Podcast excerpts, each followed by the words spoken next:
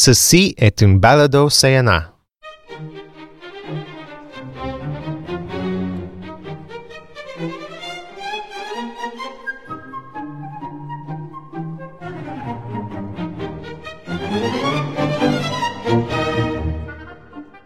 Bonjour, c'est Marjolaine Fournier qui vous parle. Bienvenue à l'exploration de l'univers symphonique. Je suis assise ici avec Jean-Jacques Van Vlasler et puis aujourd'hui notre sujet, un petit sujet et un grand sujet, Shostakovich, la neuvième symphonie. Alors Jean-Jacques, euh, à la blague, la dernière fois qu'on s'est vu, je vous ai dit, ben pour celle-là, cette balado, je me préparerai pas, je vais vous dire Shostakovich et puis on va commencer. Mais quand même, Shostakovich euh, était vivant pendant la guerre. Euh, il a vécu jusque dans les années 60. 70. 70. Quelle est, quelle est sa place dans l'histoire? C'est une place énorme. Je crois que c'est euh, tout bien compté le, le plus grand compositeur du XXe siècle. Il faut, il faut pas oublier. Mais c'est surtout le plus grand compositeur qui, de, de cette Union soviétique, qui était une part extrêmement importante du XXe siècle. Et euh, il, faut, il faut voir, il faut bien le placer. C'est-à-dire que c'est quelqu'un qui naît en 1906, après la première révolution à, Leningrad et, en partie à Moscou, 1905. D'ailleurs, il va composer euh, une symphonie euh, plus tard, qui, qui, qui, est la 11e symphonie, qui s'appelle 1905. Alors, il naît en 1906, il meurt en 1975 et euh, à 69 ans, il meurt officiellement d'une crise cardiaque. Ce n'est pas le cas, il meurt d'un cancer de, des poumons probablement. C'était un très grand fumeur, euh, cet homme euh, extrêmement timide, modeste.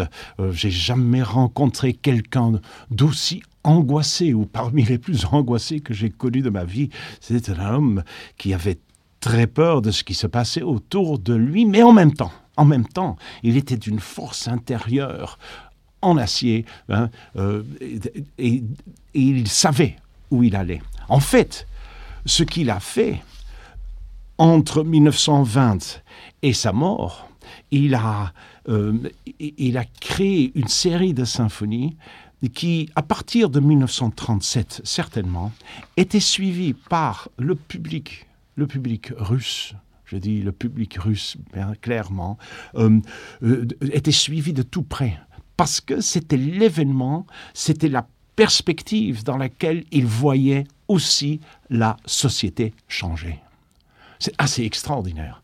Quand il fait sa quatrième symphonie, elle disparaît dans ses tiroirs parce qu'il vient d'être condamné. On est en 1936-37. Il vient d'être condamné parce qu'il a composé, euh, soi-disant, un opéra qui était assez formaliste, assez formaliste. Quand il, doit demander pardon, donc il compose euh, sa cinquième symphonie, euh, qui, ne, portait pas en grande estime lui-même. Mais voilà, voilà, vous voulez que je, je vous compose une, une symphonie très traditionnelle, voilà, je vais la faire. Alors, tout le monde le suivait de symphonie en symphonie, jusqu'en 1962, par exemple, et je saute la Deuxième Guerre mondiale. En 62, il compose cette symphonie, la 13e, qui s'appelle Babillard. Et Babillard, c'est une véritable attaque contre, contre le, le système administratif intérieur de l'Union soviétique, mais aussi, bien sûr, une demande de pardon euh, euh, euh, au sujet de, des assassinats et des assassinés des juifs essentiellement dans, en Union soviétique. Lui qui était très proche de beaucoup d'amis juifs. Je peux vous donner un autre exemple euh, tout à l'heure euh, quand on en viendra à la Deuxième Guerre mondiale. Donc, il est entre, euh, dès qu'il commence à composer, 1920-21, euh, sa première symphonie, jusqu'à sa dernière symphonie, la 15e, il y a une sorte d'histoire de l'Union soviétique qui s'est tissée à travers la musique. Et, et, en fait, en même temps, en même temps, il désinforma tout le monde tout le temps, même son entourage.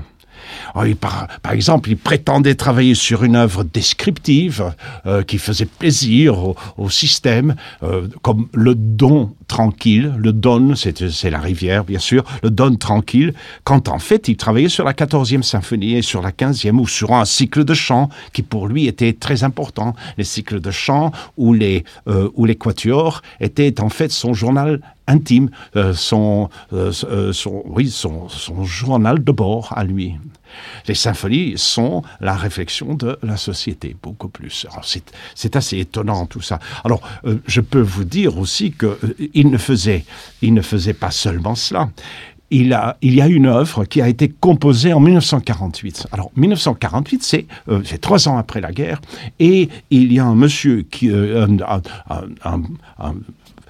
administrateur euh, communiste euh, qui, qui s'appelle Jdanov, et Jdanov devient l'homme euh, de la culture. Et cet homme de la culture définit qui est bon compositeur et qui n'est pas bon compositeur. Alors, pendant cette période-là, en 1948, il compose une œuvre qu'on ne connaîtra qu'en 1989. Ah mais en 89, elle a été donnée en première. Ah mais, mais qu'est-ce que c'est 89 C'est la, c'est la, euh, c'est le mur de Berlin qui tombe. C'est-à-dire l'Union soviétique n'existe plus. Et euh, cette œuvre a été donnée en première à Washington. Cette œuvre s'appelle Le paradis antiformaliste, dans laquelle Staline et Jdanov chantent leur flagrante incompétence en nature musicale. Alors, c'est une cantate de protestation en fait au vitriol, et qui montre que ce compositeur qui, euh, euh, qui ne se voilait pas la face, même s'il avançait pas toujours à visage découvert. Vous savez, il s'avançait pas toujours à visage découvert. De là, cette angoisse énorme. De toute façon, c'était un pessimiste dans la vie. C'était bien qu'il aimait beaucoup le soccer, c'est-à-dire le football européen. Il adorait ça. Il adorait fumer. Ça lui a coûté cher. Et puis, euh, il aimait beaucoup les femmes aussi. Alors, cet homme extrêmement timide euh, euh, était, était là une force, une force qui s'avançait, mais à pas découvert, pas toujours à pas découvert. Alors, il compose certaines œuvres pour faire plaisir et les autres, les grandes œuvres, c'est pour, pour, euh, pour la société, pour lui, et tout le monde le savait. Les gens le savaient. Quelque temps avant sa mort, et je, je cite, La plupart de mes symphonies sont des monuments funéraires. Trop de gens chez nous ont péri, on ne sait où. Nul ne sait où ils ont été enterrés. Même leurs proches ne le savent pas. C'est ce qui est arrivé à un nombre de mes amis. Où peut-on ériger un monument à Meyerhold, grand homme de théâtre, à Turachevsky, c'était un militaire Seule la musique peut le faire. Je suis prêt à dédier une œuvre à chacune de mes victimes, à chacune des victimes. Malheureusement, c'est impossible. Je leur dédie donc toute ma musique. C'est énorme. C'est énorme. Il dédie toute sa musique. Alors, ce pessimiste, hanté par la mort, et qui est le témoin de la souffrance du peuple russe, a créé d'énormes symphonies, dans laquelle la neuvième symphonie est une exception. elle est aussi importante à l'intérieur de la lecture du paysage euh, euh, politique, mais elle est d'une toute autre dimension de cette symphonie à partir de la quatrième symphonie, c'est-à-dire à partir de 1900, euh, en fait composée déjà au début des années 30, mais 1937, disons. Et il est vraiment le chroniqueur de son temps. Vous, euh, vous, avez été très éloquent jusqu'à date. Sauf que, à tout bout de champ, dans ma tête, je me dis, oui, mais la neuvième. Oui. Euh, il savait à qui il y avait affaire. Il y avait Zdanov, il y avait Staline, mhm. euh, il y avait tout le monde qui, qui, qui, lui en voulait, dans le fond, qui, qui le... Mhm. Parce que si toi, tu as une place, ça veut dire que quelqu'un d'autre n'a pas ta place. Il y avait les gens qui disparaissaient autour de lui. Il y avait la guerre. Il y avait ces deux symphonies juste avant, 7 et 8, qui sont comme une, une espèce de- d'escalier montant vers la neuvième. Oui, et qui s'appelle d'ailleurs Leningrad et Stalingrad. Écoutez, on s'attendait à quelque chose de grand. Puis là, on parle de... Je, je vous, je vous plonge dedans, là. En 1945, pendant l'été, la guerre, tout, tout ça s'achève. On sait que ça s'achève. Puis, tout le monde s'attend à une neuvième, comme... la- D'ailleurs, il l'annonce. Il l'annonce un Il moment donné. l'annonce lui-même. Il dit un chœur, un gros orchestre, des solistes, Absolument. une grande, une grande œuvre. Puis, euh, naturellement, on pense à Beethoven. hein? On pense à la neuvième de Beethoven. Puis tout le monde, tous les compositeurs qu'on a étudiés pratiquement, quand ils arrivent à la neuvième, c'est, ils s'en fâchent. Ou en tout cas, il- c'est, c'est- c'est peut-être leur dernière symphonie aussi. Puis, Shostakovich, écoutez, combien de minutes est là, cette symphonie-là? La symphonie à 24 minutes, euh, quasiment exactement autant que le premier mouvement de la huitième symphonie. Bon. Oui, mais il, est en train de dire des choses là-dedans. Mais écoutez, il savait à qui il avait affaire. Mhm.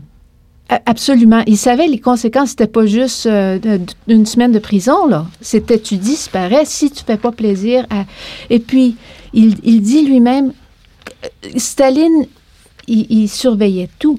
Mais il, surveillait les dédicaces. Il surveillait. euh, puis Shostakovich, il dit aussi, je sais pas pourquoi il y avait, avait-il vraiment le temps de surveiller tout ça pendant que la, la guerre s'achevait et tout, mais il avait le temps. Et puis, écoutez, c'est une belle symphonie, mais si on ne sait pas le contexte, on comprend pas. On comprend pas le. le, le- c'est pas une symphonie légère. C'est Shostakovich, mais c'est pas une grosse symphonie lourde qui dit quelle, quelle, quelle horreur. Oui, oui. C'est pas, il décrit pas l'horreur là. C'est l'anti-héros. En fait, il y a, y y plusieurs choses dans, dans ce que vous avez dit, très bien d'ailleurs. Euh, quand arrive euh, cette, euh, la fin de cette guerre, on est en début de l'année 1944. Euh, euh, il écrit, je crois, maintenant que cette grande guerre patriotique se termine, euh, son, son sens, son, son sens historique devient extrêmement apparent. Et c'est une guerre de la culture, de la lumière contre l'obscurité, contre l'obscurantisme, une guerre de la vérité et de l'humanisme contre la moralité sauvage des assassins. Alors, lui, c'est très clair. hein. Qu'est-ce que, so- que sont mes rêves aujourd'hui? Euh, Certainement, euh, comme artiste soviétique, euh, entretenir le rêve énorme d'une œuvre de grande proportion, hein, avec le sentiment tout-puissant qui nous gouverne aujourd'hui et dans lequel on pourrait s'exprimer et pour, et pour remercier nos vaillants soldats, etc. Et surtout, surtout le grand timonier, le grand timonier qui est, qui est Staline. Alors, euh, euh, tout ça, c'est très clair. Oui. Et il le dit à des amis à lui, à, à des mu- musicologues comme David Ra- Rabinovich à- à- et, et plus tard à son ami Glickman, à Isaac Glickman aussi, avec qui il, a, il y a 300 lettres de, de, de à Glickman. Alors, il- il- en janvier 45, il, il dit à ses étudiants, j'ai commencé à travailler sur euh, ma symphonie. Euh, et j'ai complété l'exposition. Le 23 janvier, je suis au milieu euh, de, la section du développement. Il écrit droit dans, la, partition. Toute l'orchestration, tout, immédiatement. C'est- du direct. Et, euh, et en février, il y a même dans la presse, de sa part, hein, sur le seuil de la victoire qui s'approche, nous devons honorer avec révérence la mémoire de nos braves soldats qui sont morts et glorifier les héros de notre armée pour l'éternité. Et vous avez très bien dit que c'est une symphonie avec cœur, avec... Mais alors, il y a un bémol. Il dit, euh, sauf si les gens, si, si les, je ne voudrais pas entrer en comparaison avec avec euh, avec Beethoven. Alors, le, problème est là, Beethoven, Euh, et euh, il va il va changer d'avis. Il va changer. La guerre est terminée et il va composer cette symphonie-ci au mois de juillet euh, 45. Après, le 9 mai parce que les, les Soviétiques et les Russes euh, fêtent la fin de cette guerre le 9 mai, les Occidentaux le 8 mai. Chacun a ses idées sur la fin d'une guerre. Euh, mais en même temps, euh, entre-temps, lui, il a quand même, il avait connaissance, il savait très bien ce qui s'est passé pendant cette guerre qui a coûté quand même 20 millions de, de vies euh, russes. Et c'est- énorme, une grande guerre patriotique. Et qu'est-ce que ça veut dire? Qu'est-ce que ça veut dire? Mettre- C'est balayer dans l'histoire, et puis euh, 20 millions de personnes en même temps, dont une grande partie ont été, ont été euh, envoyées dans les goulags. Oui, pas par, euh, euh, Pas par Hitler, mais pas par Hitler, par Staline.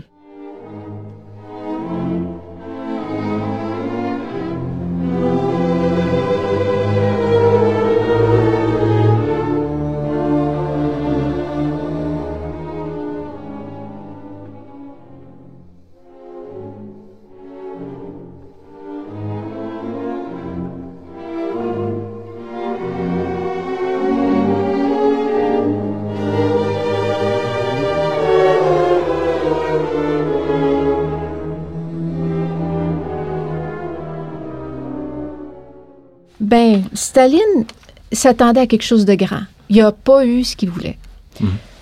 Mais moi, si j'avais été une mère qui avait perdu deux fils euh, à la guerre, et mon mari, et euh, mes petits-enfants sont, ont faim, et, et tout ça, puis que Shostakovich, mon, mon représentant musical, va composer une symphonie aussi euh, transparente que la neuvième, je vais être en colère. Il m'aura pas représenté, pas, ma, pas mon chagrin, pas mon angoisse, pas mon, mon- ma déception, pas euh, que- mon, mon deuil. Euh, Où il est le deuil? Euh, D'ailleurs, euh, euh, j'ai pas pensé à la maman qui a perdu ses enfants à la guerre, mais je, je- sur quoi je travaille, ce sont les écrits des, des- des musicologues et des journalistes, et, et, euh, euh, même eux sont, sont, sont pris de- euh, d'étonnement. Total. Hein, il semble que euh, j'ai- un critique observe. euh, Il semble que dans la 9e symphonie, Shostakovich euh, euh, prend un temps de repos. Hein Euh, euh, une, une diversion créatrice de ces grands, des grands problèmes éthico-philosophiques euh, qui sont les contenus de la septième et la huitième symphonie. Ouais. Et c'est très vrai, les, grands, les deux grandes symphonies de guerre sont d'immenses monuments musicaux et qui, qui disent très bien ce, ce qui se passe. La neuvième symphonie est comme hein, une symphonie scherzo. Et euh, on est certain, disait ce, critique, qu'il écrira un jour ou l'autre la grande symphonie de la victoire. Ça, c'est une façon de se mettre du bon côté et de dire, euh, euh, il est temps que tu, en fasses une hein, pour, cette victoire. Ah, il ne le fait pas. Il ne le fait pas, et comme, comme je vous ai dit, euh, Qu'est-ce qu'il fait pendant la Deuxième Guerre mondiale, à part ces deux énormes symphonies? Il va reprendre une œuvre d'un de ses étudiants et qui, qui, est mort à Leningrad, dans la bataille de Leningrad. Et il va, il, il va terminer cette œuvre, cette œuvre d'un étudiant juif, et il va la terminer. Mais c'est, c'est, c'est, c'est extraordinaire. C'est ça qu'il fait. oui. Euh, il il est en train de, de prendre conscience, pleinement conscience, de ce, qu'est la, guerre. parce que lui, il a participé à cette guerre. Il a participé dans le sens qu'il a pendant un mois, il n'a pas voulu quitter euh, Leningrad. Euh, qu'il était aide-pompier pendant les attaques euh, des, des, des avions allemands. Est-ce qu'il n'y a pas des photos de lui en, a- plus, photo. en uniforme? En uniforme, Il oui. creusait des tranches. Notez bien qu'après un mois, euh, sous ordre de, des grands patrons, il a, dû, il a dû rallier Moscou et quitter euh, Leningrad. Mais entre-temps, la symphonie était écrite et euh, qui a été une des grandes, un des grands symboles de la résistance contre le nazisme. Alors, ce tome-là, il va être attaqué pour cette, on va l'appeler grotesque, cette symphonie Euh, certains critiques vont l'appeler grotesque, euh, euh, ils vont l'appeler superficiel. Et, il, va, recevoir euh, euh, toutes sortes euh, de, de, de critiques. Et jusqu'en.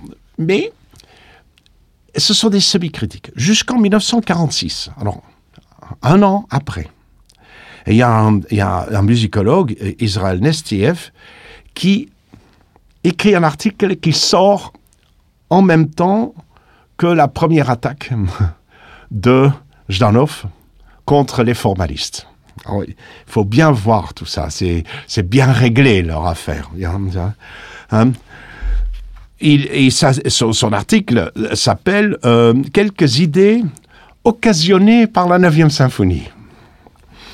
Ce qui reste, ce qui reste, dit-il, euh, c'est que la 9e symphonie est une espèce de repos, euh, d'interlude amusant, interlude entre des créations significatives de Shostakovich.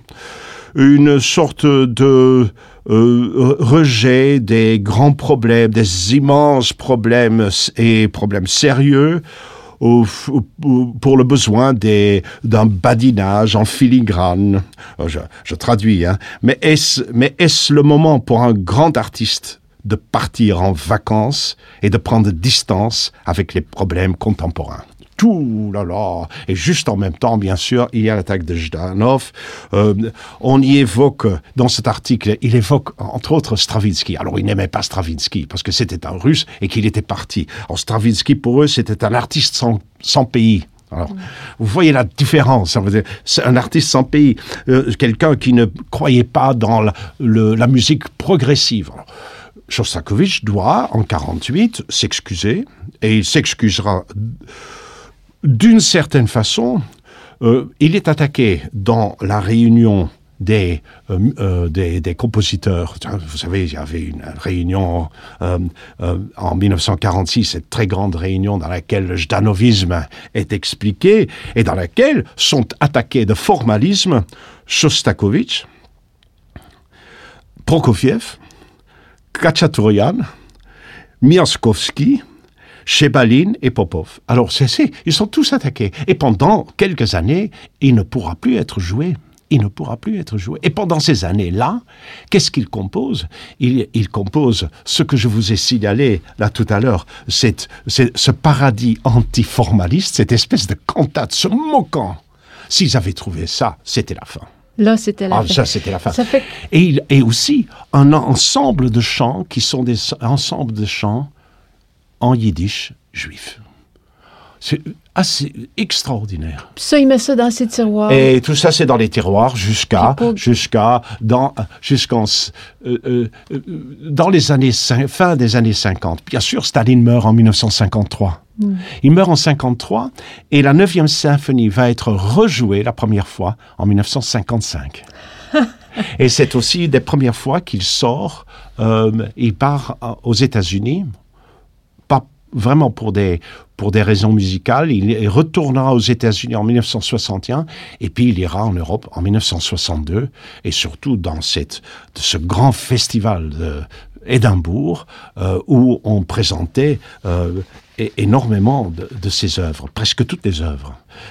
Est-ce que c'est là que vous l'avez rencontré? C'est là où je l'ai rencontré, oui, euh, où j'ai entendu tous ces quatuors à cordes, mais tous ces quatuors à cordes, il n'y en avait que huit à ce moment-là. Les huit sur les quinze, où, je- où j'ai entendu la quatrième, sixième, huitième, neuvième, dixième, douzième symphonie. La douzième avez- venait d'être écrite. Jean-Jacques, Le concerto pour violon, le, premier concerto pour violoncelle, des, Mhm. Lady Macbeth, des arias de Lady Macbeth, et puis bien sûr sa version de Kovanchina de Mussorgsky aussi en opéra. Oh, c'était, énorme, c'était, on l'appelait le Festival Rouge, parce qu'il y avait là tous les grands artistes euh, russes aussi. Ouais, écoutez du Shostakovich comme ça, intensivement, Avec- ça doit assombrir le... Oui, oui Le mais c'est pas toujours très hein. drôle, hein. il, il n'est pas Mais- toujours très drôle. Écoutez, vous me faites penser, là, juste pour ouvrir une- et fermer une parenthèse, mais Zdanov, il était collé-collé sur euh, Staline, mais il a fini très mal aussi. Il, il a, été, Oui. il a été disparu. Oui, oui, été, euh, oui. Mais vous euh, savez, ça, euh, c'était arrivait. extrêmement euh, dangereux de s'approcher du soleil, vous savez. C'était. Ça fait que si on. on- là, vous avez situé la symphonie dans son contexte. Euh, Voulez-vous la décrire un Mais petit oui, peu? mais oui. Alors, c'est, comme, comme on a déjà dit, c'est, une symphonie de dimension réduite, très concise, de tonalité classique, euh, qui renoue, en fait, elle renoue avec cette veine sarcastique de la première symphonie. Oui. Et puis, mais la forme est classique aussi. On répète la, la- la- on répète la, la première partie de- Oui. du premier mouvement. Oui. Mais même à l'ouverture, ça commence. euh, c'est, une, c'est C'est- une marche festive, populaire. Euh, euh, Je dirais on, on a appelé ça bon enfant, enfin, sans, Oui, sans oui. sarcasme. Sans sarcasme. Et vous savez que euh, les, les deux mouvements les plus longs sont à peu près six minutes. C'est extraordinaire, c'est Oui. vraiment une très courte symphonie. Alors cette petite marche populaire, cet allegro initial, c'est bon enfant, mais où est-ce qu'on va? Qu'est-ce qui se passe? Et en fait, c'est une sorte de réflexion. Mais après ça, après ce massacre, où est-ce qu'on va? Le deuxième mouvement, ce sont les instruments avant. C'est- ça commence dans la mélancolie et puis ça se, ça se termine dans, dans l'amertume. Un peu d'ironie, oui. Un peu d'ironie et un peu d'amertume dans ces deuxièmes mouvements. Mais tout- Et puis il y a C'est- les trois c'est mouvements ouais, qui C'est suivent. drôlement ponctué. Le, le deuxième mouvement qui est. une- C'est une longue, longue ligne, hein, de, des bois. Les bois, absolument. ligne triste, qui, qui, qui est très. euh, Qui est très. Mais, euh, ah. Ponctué par des. Boum, boum, boum. Oui. C'est très, c'est très nocturne aussi, hein, comme musique. Oui. Et c'est apeurant d'une certaine façon. Oui, absolument. C'est Ah oui. apeurant d'une certaine façon. Vous les avez passe. très bien fait, là. Tom, tom, tom, On est en attente. Mais qu'est-ce qui se passe? Après ce massacre Je le répète, vous savez, 50 millions de personnes sont mortes dans cette Deuxième Guerre mondiale. Ouais. Et ça, c'était au milieu de sa vie. C'était là où il était le plus fort, c'est-à-dire de façon créatrice. Et on alors vient ce, petit presto, mais et, suivi par le, mouvement dont vous avez déjà parlé, ce largo assez dramatique, euh, et qui est vraiment euh, un moment de douleur.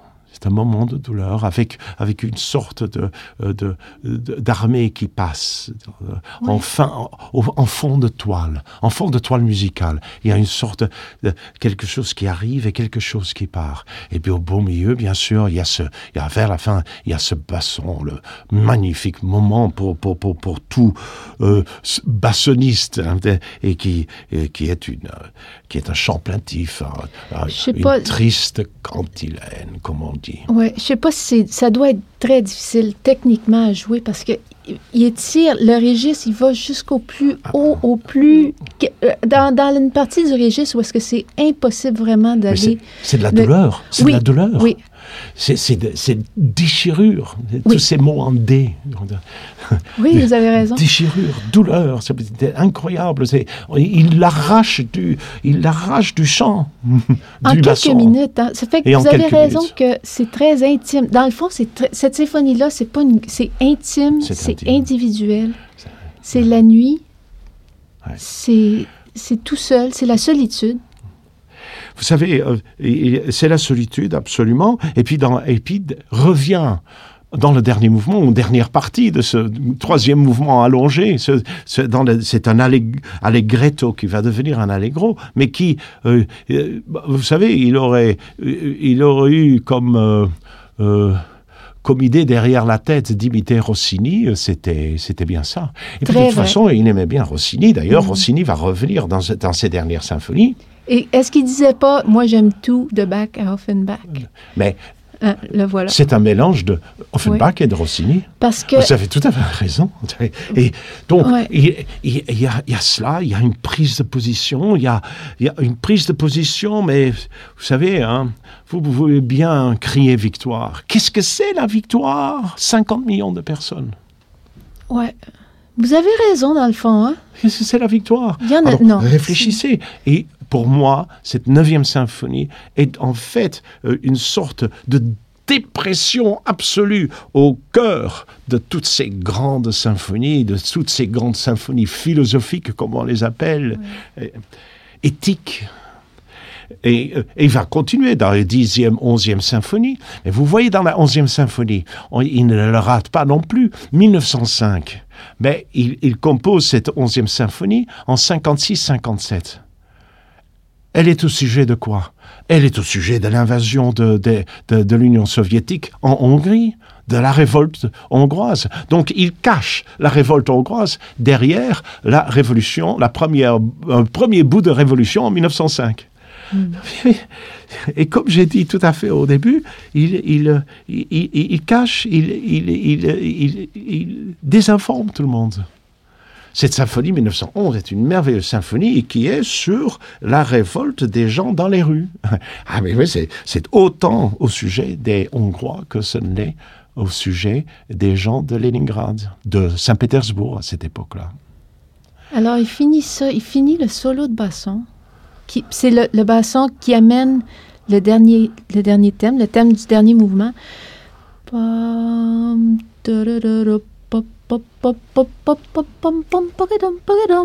Fait que, puis, on, on voit pas, on voit pas. Ben, il, il amène une espèce de marche au travers de ça, des, des soldats, mais des soldats, des presque pas des, des clowns, mais presque. C'est très comique, tragique-comique. Savez-vous ce qu'il disait quand on préparait vous, vous, frappez juste. hein, euh, ce qu'il disait pendant la répétition du, euh, de la 9e symphonie à Leningrad par Mravinsky l'orchestre symphonique de Leningrad. Il, il, se promenait pendant qu'il répétait. Et il disait, il disait en lui-même, mais ça a été noté par des gens autour de lui, du cirque, du cirque, du cirque. Pas vrai? Oui. Ben voilà. Ben voilà. Il, a réussi. Oh, Jean-Jacques, à, à chaque fois qu'on parle de Shostakovich, j'en ai les larmes aux yeux. C'est un très grand monsieur. Quel courage alors? Courage infini. Devant, mais il a été lui-même aussi parce qu'il vivait dans ce monde-là. Et il a. euh, que- Quelqu'un a écrit quelque part que désespérément, oui, il n'a pas employé ce mot-là, mais il, il, qu'avec véhémence, Shostakovich s'est voulu musicien russe. Avec véhémence, c'est-à-dire que s'il avait vécu autre part, il aurait été un grand compositeur, mais ici, il a été un immense compositeur. Parce que poussé par, par une réalité qu'il qu'il avait intégrée et avec lequel il jouait. Quelle vie. Maintenant que le, le rideau de fer est tombé, on va certainement en savoir plus de toutes ces histoires. Oui, de Shostakovich, certainement. Shostakovich, certainement. Euh, Et d'ailleurs, euh, euh, quand- quand, maintenant, quand je prépare ou je, je lis des choses au sujet de Tchaïkovski, par exemple, on, a- on apprend énormément de choses supplémentaires. Énormément de choses supplémentaires. Mais tout ça a commencé à sortir. Et comme je vous ai dit, les œuvres qui n'avaient pas été, euh, qui étaient dans ces tiroirs, euh, j'en cite trois. Euh, C'est cette cantate 1900 1989, euh, les chants juifs. 1900, dans les années 1980, c'est-à-dire que bien après sa mort. Et, euh, et- et il y a là un certain nombre, un certain nombre d'œuvres qui, qui, qui sont ressorties. Sa grande quatrième symphonie, qu'il a gardée longtemps, qui a été donnée en première en 1961 à Moscou. 61, 61. composé dans les années 30. Alors, hein, 1961, et moi j'ai entendu la première occidentale, en dehors de, de l'Union soviétique, à, à ce fameux festival d'Édimbourg, de la quatrième symphonie. Et c'est là où on sait que non seulement il est, il a deux grands maîtres derrière lui. Un, c'est Beethoven, et l'autre, c'est Gustave Mahler. Et il a des caractéristiques des deux. Est-ce- On pourrait continuer encore deux, trois jours à parler ensemble sur, euh, On le fera sujet. un autre jour. La beauté de l'affaire, c'est qu'il n'a pas jeté ses œuvres. Euh, pas sa quatrième. Il paraît qu'il y avait quel- il y a quelqu'un qui avait payé la, la femme de ménage pour que, à place de jeter ce qu'il y avait dans ses poubelles, euh, que- qu'elle lui amène ses poubelles. Puis lui, il faisait le tour, puis il, gardait la musique. Il paraît que dans le musée, il y a un musée Gogol, je crois. Oui, oui. Dans le musée Gogol, il y a des Bien. œuvres encore inédites de Shostakovich. C'est bien possible. Et ça, je ne le savais pas. L'histoire de la femme de ménage, non. C'est pas fou, ça, ça fait du sens. Ah Mais ouais. tant mieux, Mais tant je ne le savais pas. Euh, alors, euh, à la prochaine, j'espère qu'on va reparler de, de Shostakovich. Mais en J'espère qu'on jouera beaucoup de Shostakovich Oui. dans l'avenir. Oui. Mais mon cœur peut pas le prendre trop souvent. C'est trop dur. C'est trop dur. Mhm. Merci, merci beaucoup. Je t'en prie.